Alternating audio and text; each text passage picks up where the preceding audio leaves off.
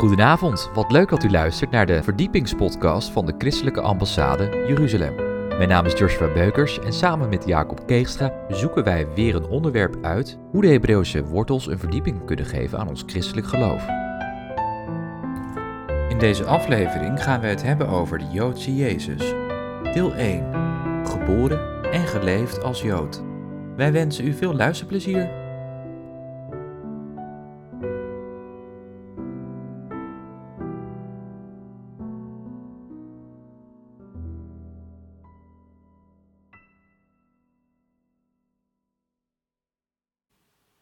Ik kwam in Jeruzalem eens een Joodse man tegen die Matthäus 1 had gelezen. En daarin kwam hij tot de bijzondere constatering dat Jezus een Jood is. Welkom op een nieuwe lezing van de Christelijke Ambassade Jeruzalem over de Joodse Jezus. We hebben vaak allerlei beelden over wie Jezus is. En in de loop van de kerkgeschiedenis zijn er allerlei beelden voorbij gekomen. Laten we vooral kijken wat de Bijbel zegt. En dat hij niet alleen als Jood geboren is, dat hij ook geleefd heeft als Jood, dat hij zelfs gestorven is als Jood, maar ook dat hij terugkomt als Jood. En in deze eerste aflevering willen we met name nagaan hoe Jezus geboren is als Jood en geleefd heeft als Jood. En als wij dan ook dat eerste gedeelte van het Nieuwe Testament, Matthäus 1, opslaan, waar staat het geslachtsregister van Jezus Christus, de zoon van David, de zoon van Abraham. En als we het hele hoofdstuk Matthäus 1 lezen, komen we tot een bijzondere constatering dat vanaf Abraham tot David er veertien geslachten zijn. Dat er van David naar de ballingschap veertien geslachten zijn en dat er van de ballingschap tot Jezus weer veertien geslachten zijn. Dus drie keer veertien geslachten. En dat heeft nog een verdere betekenis. Dat van Abraham tot David was de tijd van de richters en van de profeten. Van David tot de ballingschap de tijd van de koningen. En na de ballingschap was het met name de hoge priesters die de dienst uitmaakten. En we zien dan ook in de hele geslachtslijn, dus in het DNA van Jezus Christus, dat hij van Abraham tot David die profetische lijn heeft, van David tot ballingschap die koninklijke lijn in zijn DNA heeft, en dat hij van de ballingschap tot zijn geboorte die hoge priesterlijke lijn in zijn DNA meedraagt. En juist ook met Hebreeuwse oren, als het profeet, koning, priester op een rij zetten, dan was hij in de eerste plaats profeet en hoge priester. Maar hij komt terug om het centrum van ook zijn hele geslachtslijn ook ja, verder voor te leven en ons voor te gaan, dat hij ook komt als koning. Om te zitten op die troon van zijn vader David. Maar eerst terug naar die drie keer veertien geslachten. Als we met Hebreeuwse oren, dan zijn we dit een keer eerder in de Bijbel tegengekomen, toen het volk Israël uit Egypte droog naar het beloofde land. En God zegt al, uit Egypte heb ik mijn zoon geroepen. En dat is in de eerste plaats Israël. Maar zoals, zoals Jezus zich helemaal identificeert met Israël en het focuspunt de Messias van Israël is, is ook hij uit Egypte geroepen. Maar die uittocht uit Egypte op weg naar het beloofde land had een aantal pleisterplaatsen. We lezen dat er eerst veertien haltes waren om van Egypte naar het beloofde land te komen. Kades Barnea zonden ze de verspieders uit, maar die hadden een negatieve verkenningsbericht. En toen ging het volk ja, Kades Benea betekent onwillige zoon, moesten ze rechtsomkeerd weer 14 etages naar beneden. En pas met Josia mochten weer 14 etages omhoog om bij Jericho de, het beloofde land in te gaan. Dus drie keer 14 komt niet alleen in de geschiedenis van Israël voor, maar ook in de geslachtslijn van Jezus. En als we dan als eerste lezen dat Jezus de zoon van Abraham is, dan zien we dat Abraham is niet alleen de vader van Israël en dat hij daaruit geboren is, maar Abraham is ook de vader van alle gelovigen. En als Jezus die zoon van Abraham is, is hij natuurlijk ook degene die de zoon van geloof ja, voor ons etaleert. En laat zien wie die zoon van geloof is. Maar is ook, zoals Isaac de zoon van de belofte was en geofferd zou moeten worden, zo is ook Jezus de zoon van belofte, die werkelijk op Moria, op Golgotha, gestorven is voor ons. Dus je ziet dat Jezus als zoon van Abraham zowel de zoon van geloof is, om ons in hetzelfde geloof van Abraham mee te nemen, en dat wij door geloof in Jezus ook kinderen van Abraham worden, maar dat ook Jezus die zoon van die belofte is. En zoals een zoon in de voetsporen treedt van en ook in de autoriteit treedt van, kon ook Jezus als zoon van Abraham in die autoriteit van Abraham spreken. Want Abraham was ook de vader ja, van vele volkeren. En Jezus zijn roeping was ook om tot een zegen te zijn voor alle volken. Zoals Abraham gezegend is om tot een zegen te zijn voor alle volken. En de belofte die God aan Abraham deed, was voor een land en een volk. En we weten dat dat niet alleen voor het volk van Israël is en het aangeslag, maar ook duidelijk voor het land van Israël. Als een belofte voor het volk van God. En daarom ook als Jezus ja, eenmaal terugkeert als zoon van David om op de troon van zijn vader David te gaan zitten, dan is dat niet alleen maar een geestelijk iets. Nee, dat is duidelijk te Jeruzalem. En dat hij koning over Israël wordt. En dat werd al beloofd aan Abraham, de vader van Israël en de vader van alle gelovigen.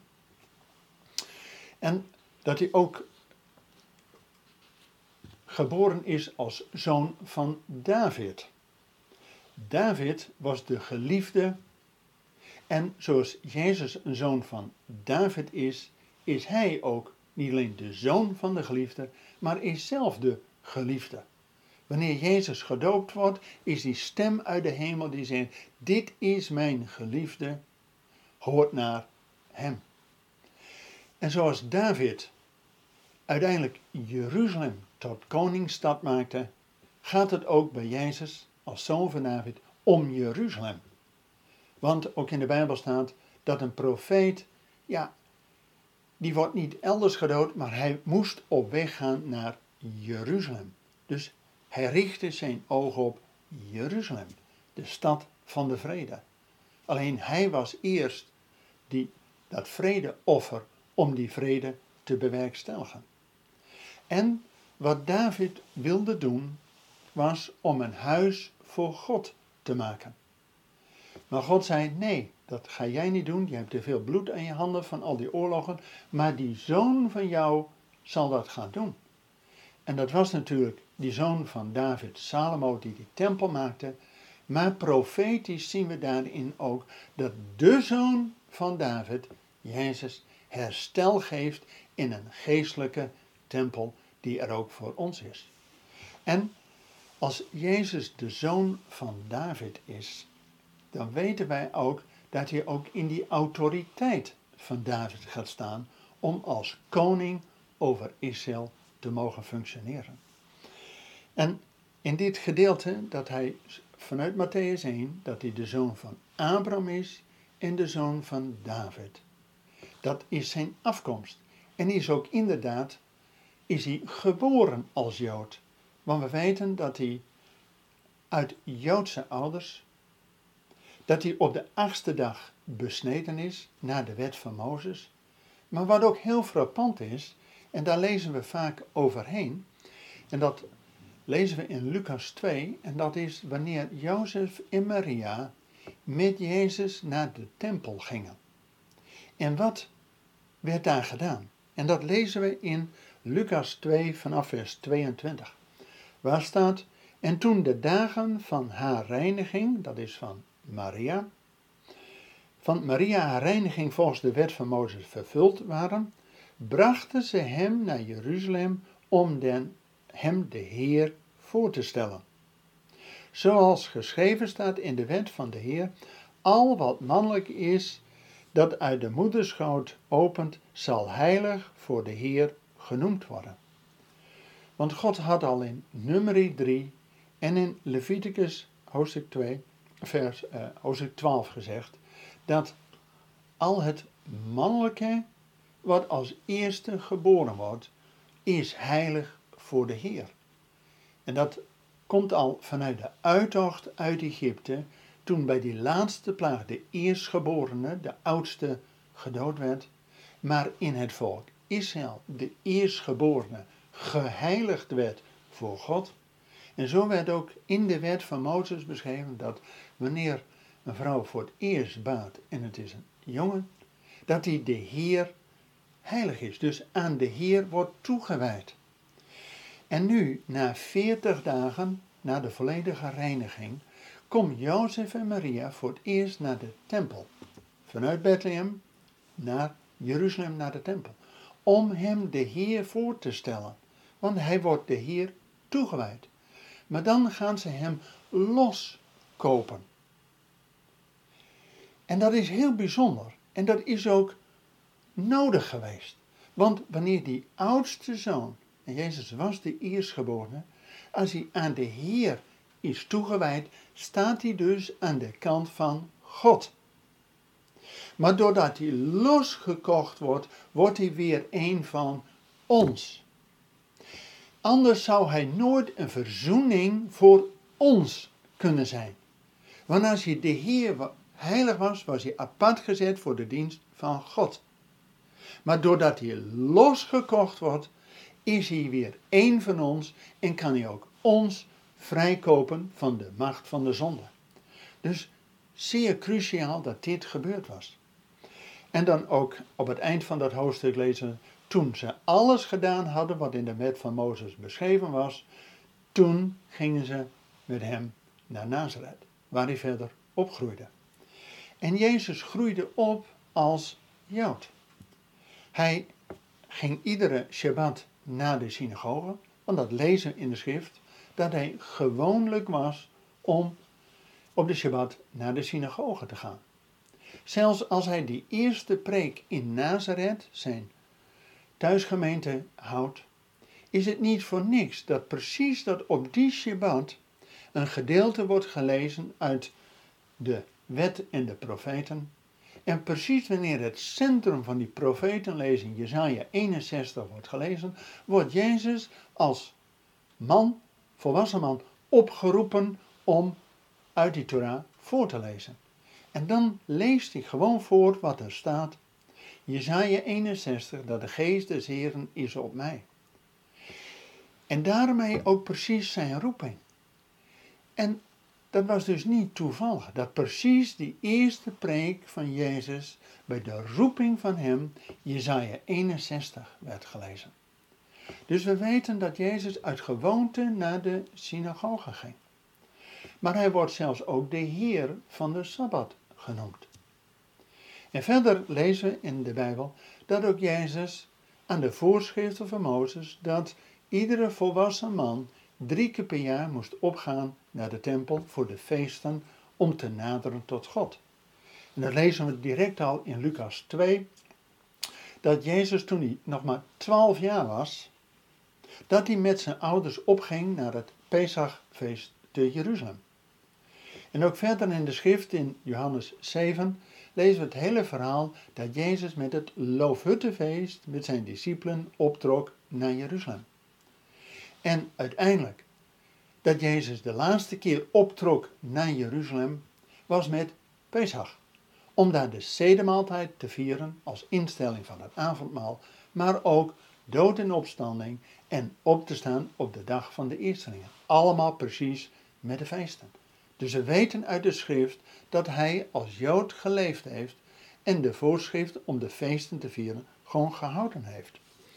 En Ook heel bijzonder is dat toen Jezus in Israël rondliep, dat hij ook zo'n gebedskleed om had. Een talit. En het is heel bijzonder dat er dus aan zo'n talit, zo'n gebedskleed, ook wel een bovenkleed, hangen hier, ja, tzitzit, schouwdraden. Aan alle vier hoeken één. En dat lezen we in de Bijbel.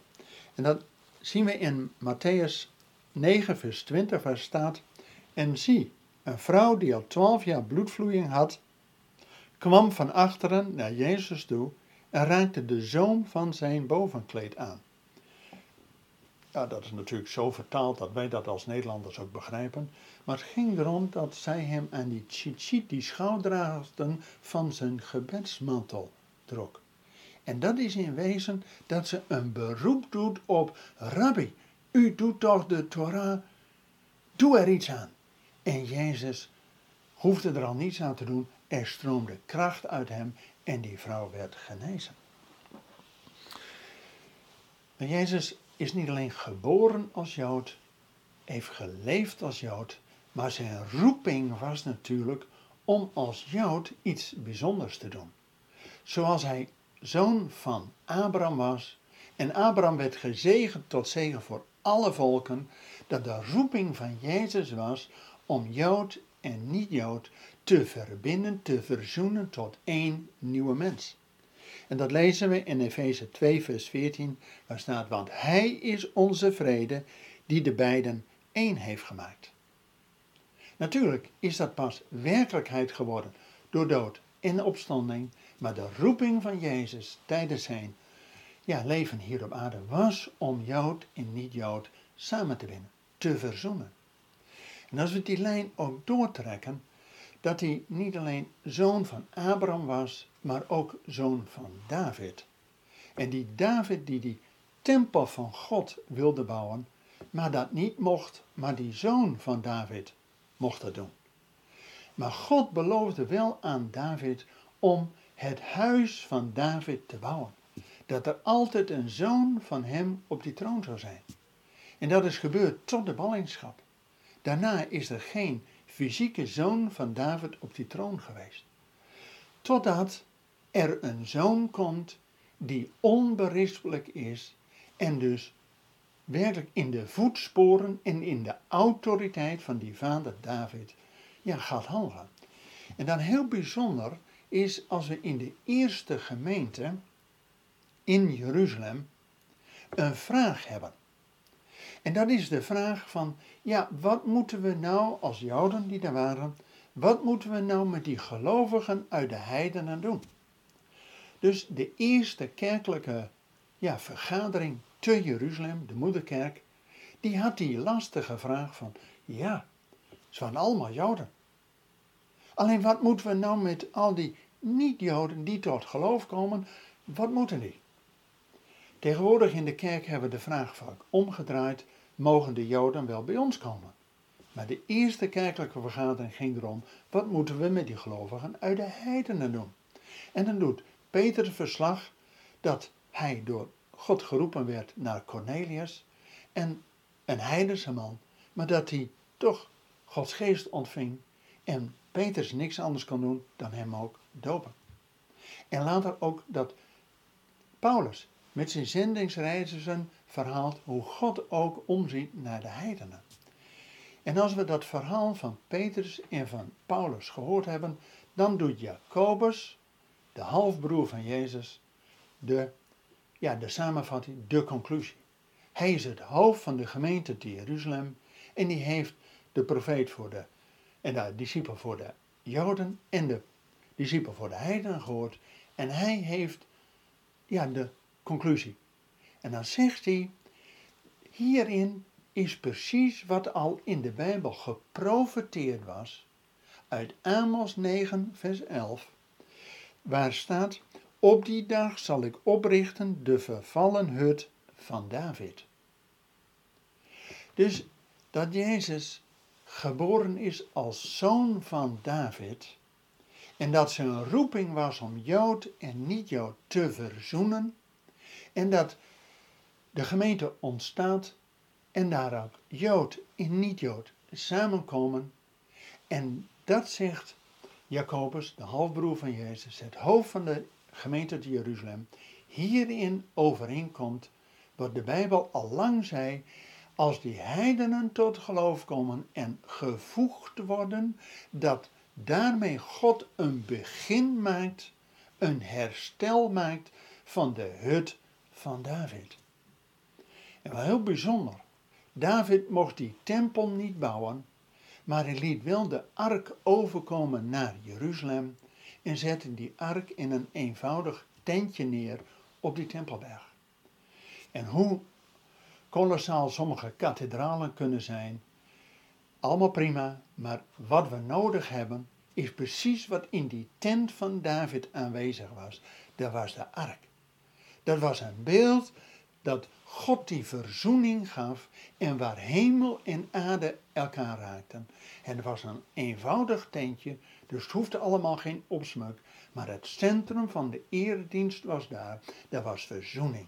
En omdat Jezus als zoon van David verzoening heeft gedaan tussen ons en Israël, en verzoening voor de zonde van de ganse wereld, daarom is hij gerechtigd om ook ons samen te binden en deel te laten zijn van die gemeente, bestaande uit Jood en niet-Jood, als deel van het herstel van de hut van David. En we zien daarom maar uit, samen met Israël, naar die grote dag dat Jezus weerkomt, zijn voet op de olijfberg gaat staan, gaat zitten op de troon van zijn vader David, en dat hij koning over Israël wordt en koning der koningen over de ganse aarde. En tot die tijd mogen we juist als christelijke ambassade ook Israël zegenen en dienen en een troost zijn. Juist ook in deze tijd dat we Israël helpen om terug te keren naar het land, maar ook daar te wortelen, te integreren en samen met ons ja, die rode loper voor koning Jezus uit te leggen.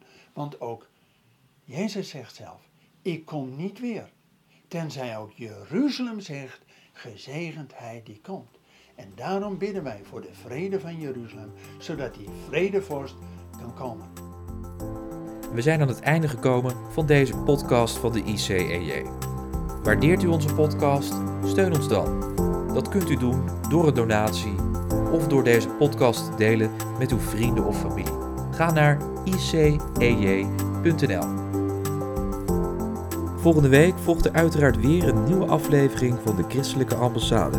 Ik hoop dan dat u wederom naar ons gaat luisteren. Bedankt voor het luisteren en tot volgende week.